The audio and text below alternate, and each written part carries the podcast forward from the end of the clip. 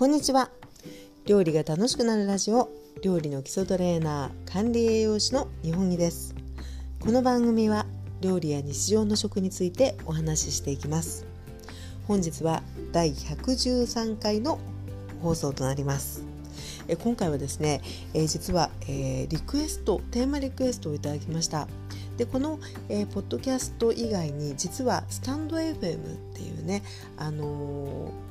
なんていうのかな、アプリというか放送局で、えー、私ねライブ配信をしてるんですよ。でライブ配信をしまして、でそこでお話しした時にあの聞いてくださるあのリスナーさんに、えー、もうテーマリクエストなんかね、ご希望がありましたらお寄せくださいっていう呼びかけをすると、あの時々ね、あのー、リクエストをいただくんですけれども、今回も実はですねリスナーさんからいただいた、あのー、テーマを取り上げてみたいと思います。それがですね、えー、生落花生のお話なんですよね。読み上げてみたいと思います。こんにちは、はじめまして。いつも楽しく拝聴しています。最近大まさりという生落花生を手に入れて塩茹でして食べたのですが、あまりの美味しさに感動しました。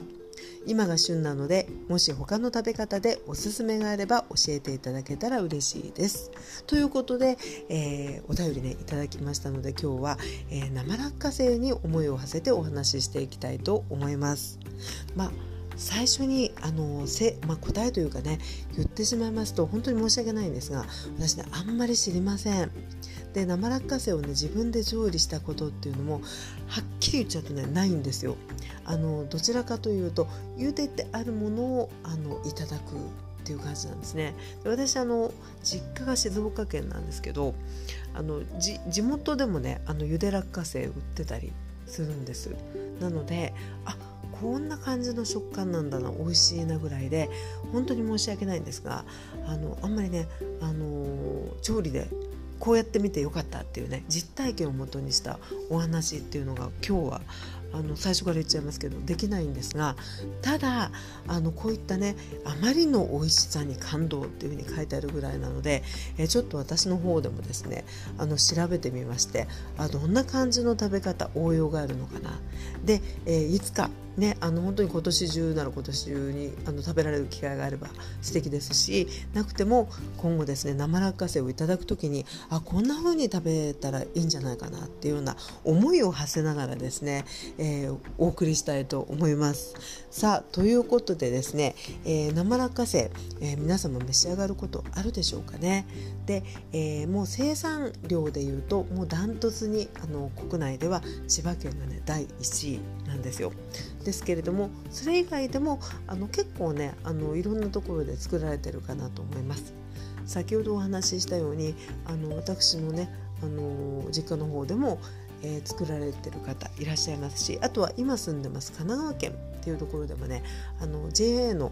あのそういった市場なんか行きますとねやっぱり出てると思うんですね。で、えー、旬がやはりね秋ということで本当にあの実りの秋なんですね。で前回あ前回じゃないやえっとね前々回ぐらいあの枝豆のお話を取り上げたんですけれども、やっぱりねあの生の豆ってこうすごくやっぱり近いところがあるんじゃないかなと思いますね。で、えー、食べ方の王道はね生落花生ってやっぱりあのーなんだろうこう輸入されたナッツで考えると香ばしくいってあるなとかね、そういうイメージがあの強い、えー、落花生ではあるんですが、やっぱりこう生落花生というとね食べ方の王道がねやはり茹でていただく、ね、このお便りにもありますように塩茹でしていただくっていうのがねまずはあの美味しく食べる、えー、もう一番の方法じゃないかなと思います。で茹で方なんですけどね、これもあの結構見ていくとね本当に枝豆に近くて、で濃いめの、あのー、塩水で茹でていくんですね。であの以前の放送で枝豆私あの さんパーセント の塩水で茹でましたっていう話をしたと思うんですけど、この落花生もね全くそんな感じで美味しいそうです。で、えー、さんパーセント っていうとあの舐めた時にね本当にしょっぱくてあの海水と大体同じぐらいの塩分濃度なんですよね。で、えー、そういった濃さで、えー、沸かしていって、そこにあの、まあ、よく洗ってねあの土なんかを落とした殻付きのまんまの、えー、落花生を入れて大体、えー、さんじゅっぷんぐらい、えー、茹でていくでもうそろそろいいかなというところで、あのね、いっこ食べてみるとだいたいこう茹で加減がわかると思うので、えー、そこから先というのは少しお好みで長く茹でる方もいらっしゃるかもしれませんね。で、えー、そうやって塩茹でにしますと、やっぱりこう落花生ってご存知の通り結構油脂分が多い、あの脂質が多いのでね、あの食べた時のこうほっくり感プラス、まあ、ちょっとこうコクといいますか、そういったこう旨味を感じるんじゃないかなと思います。で、えー、リクエストいただいたこの方も、えー、塩茹でで感動するほど美味しかったとおっしゃっていますので、えー、その他にね、えー、もう食べてみたいぞ、これは美味しそうだぞっていうのをね、いくつかご紹介していきたいと思います。で、えー、まずそのいちなんですけれども、炊き込みご飯です。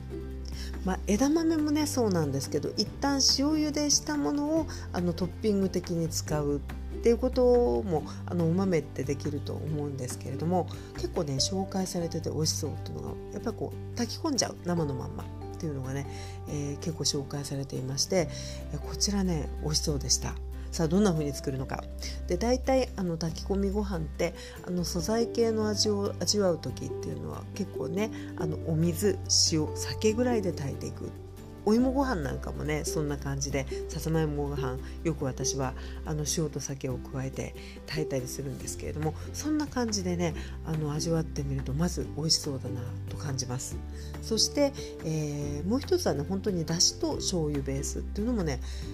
美味しいんじゃないかな。これはあの食べてみないと何ともあの実際の感動ってわからないんですけど、想像するだけでもね、あの茹でたあの落花生の感じからするとすごく美味しそうですよね。で、えー、もう本当にシンプルな味付けで、えー、炊き上げていく。で、ちなみに私はですね、あのさつまいもご飯ってね割と、あのー、作ることがあるんですけど、その時も、まあ、塩と酒で、場合によってはちょっとみりん入れたりもしますが、それで炊き上がった後にね、あのごま塩を振った時のあのナイスな感じだから、あの、まあ、ナッツでね、落花生ってナッツで、まあ、油脂分多いんですけど、なんかねごま塩とか振ったら美味しいんじゃないかなと思ったり、あとはあの本当に刻んだ塩昆布を振ってあの食べてみても美味しそうだなっていうことで、その素材の甘み、ほっくり感って聞いただけで、ね、そんな想像ができました。なので、えー、食べてみたいぞランキングでいうとね、だいいちいがやっぱり炊き込みご飯でございます。さあ、そして、えー、にばんめですね。まあ、いろんな使われ方本当にあのされてはいるんですけれども、結構あのおおと思ったのがね、サラダですね。で、これはあのもう塩茹でしたものをあの殻をむいて、で、えー、ポテトサラダに入れたり、あとはねかぼちゃのサラダに入れたり、さつまいもサラダに入れたりされるっていうのがね、とあのところどころ結構紹介されていまして、えー、マヨネーズベースの味付けですね。で、これもねやっぱりこうちょっと甘みがありながら、ほっくり感がありながら、まあ、芋類とかかぼちゃ類とかね、そういったものとこうちょっとだけねこうアクセント的にこう味の違いがあって美味しいんじゃないかなというふうに感じます。さあ、そして、えー、もう一つで、これはですね、あのたくさん手に入る場合はね、あのやってみられたら多分すごく美味しいんじゃないかなって思うんですけど、ペーストでございます。で、私たちあの落花生、ピーナッツ製品で一番まず思い浮かぶのっていうのはね、まあ、そうやってあのローストしてあったり豆のまんまっていうのもあるんですけど、えー、もう一つはねピーナッツバターと言われるものですね。あの、まあ、パンに塗ったりっていうところでやっぱりこう知られてるしてるというところがありますが、えこのね生落花生でえペーストっていうのもあの結構いろいろ紹介されています。で、えー、塩茹でしたものをあのミキシングしていくっていう感じなので、えー、塩茹でしてもうそのままで食べられる状態のものを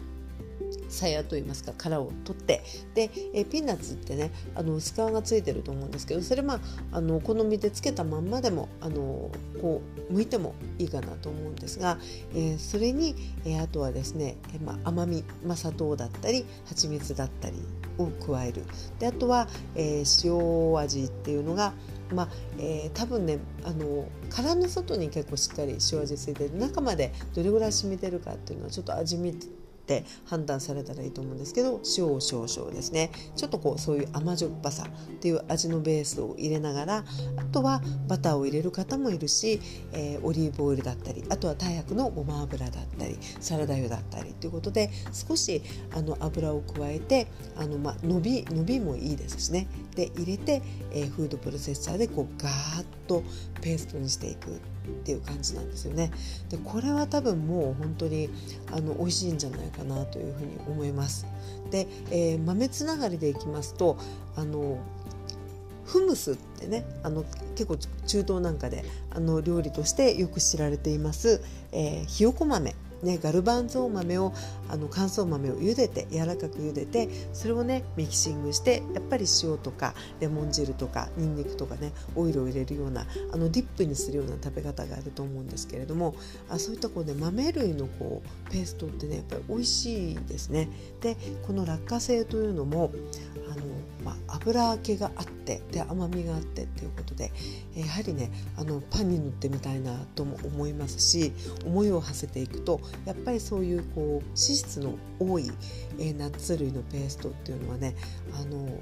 いろんなものに使えそうだなって思うんですよね。で、えー、私たちがよく知っています練りごまとかですね、えー、ピーナッツバターって、えー、やっぱりねお料理にいろいろこう味わいを足してくれると思うんですよね。で、えー、一つはあのタレ類、バンバンジーのようなタレだったりとか、あと中華だと、えー、もうあの担々麺のような感じで、もう汁スープにコクがねぐんとこう足されたりっていう使い方もあるでしょうし、あとは、えー、カレーにね少しナッツのペーストって入れてもねあの美味しいんですよ。であともう一つはですね、えー、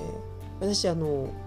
大手のあの料理教室に勤めてた時期があるんですけど、その時にね結構あのヒットメニューとして私たちの間で、えー、よくやっていましたものにね、ピーナッツ豆腐っていうのがあったんですよね。あのごま豆腐って精進料理であると思うんですけど、あの、えー、ごま部分があのピーナッツバターで作るっていう感じなんですね。で、えー、本当にこうパンに塗る専用のピーナッツバターですとかなり甘みが強いんですけれども、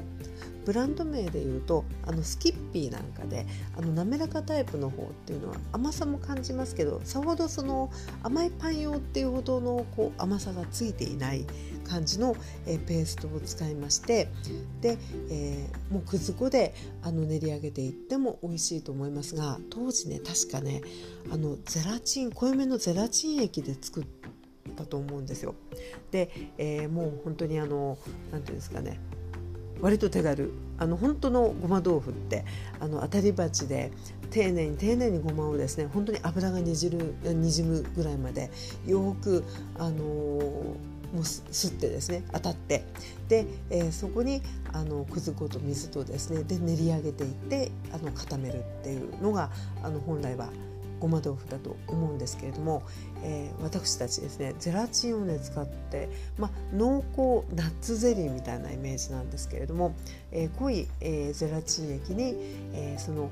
ピーナッツバターをですねあの溶いて、で、まあ、甘みとかは全然入れないんですけれども、本当にナッツ の, あの濃い味わいがこう口当たりよく味わえるっていうような感じで、えもう流し缶に流してえ切ったりとか、あるいはこう小さめのカップに入れてあの冷やし固めて盛り付けたりっていうようなことで、えー、作ってたんですけれども、わさび醤油をねあの少し添えて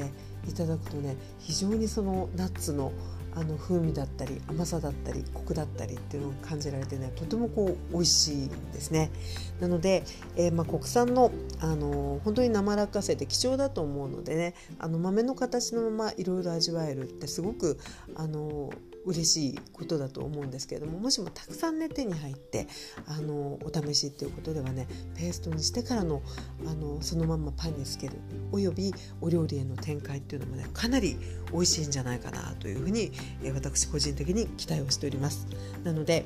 機会があればですね、今回はあの思いを馳せてというお話をしていったんですけれども、機会があったら私も炊き込みご飯や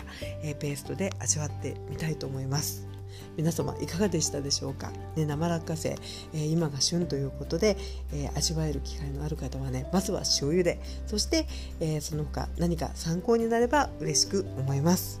ということで、えー、本日はここまででございます。えー、この放送料理が楽しくなるラジオは日常の食や料理についてお話ししています。で、えー、先ほどお話ししたようにスタンド エフエム っていうところではあのライブをあのしていまして、その場でね本当にリスナーさんとやり取りしたりっていうことで、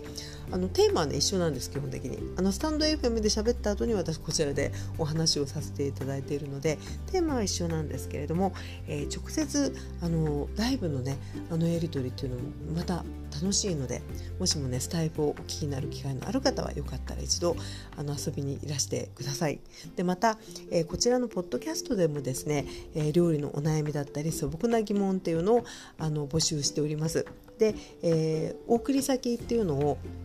この放送の終了後に説明欄にあの書いておきたいと思いますので、もし何かねちょっと取り上げてほしいなとかね、料理で悩んでるっていうようなあのこれから料理をされる方、えー、そんな、ね、悩みがあったらお寄せいただいたらね一緒にあの考えていきたいと思いますので、えー、よかったらぜひお寄せください。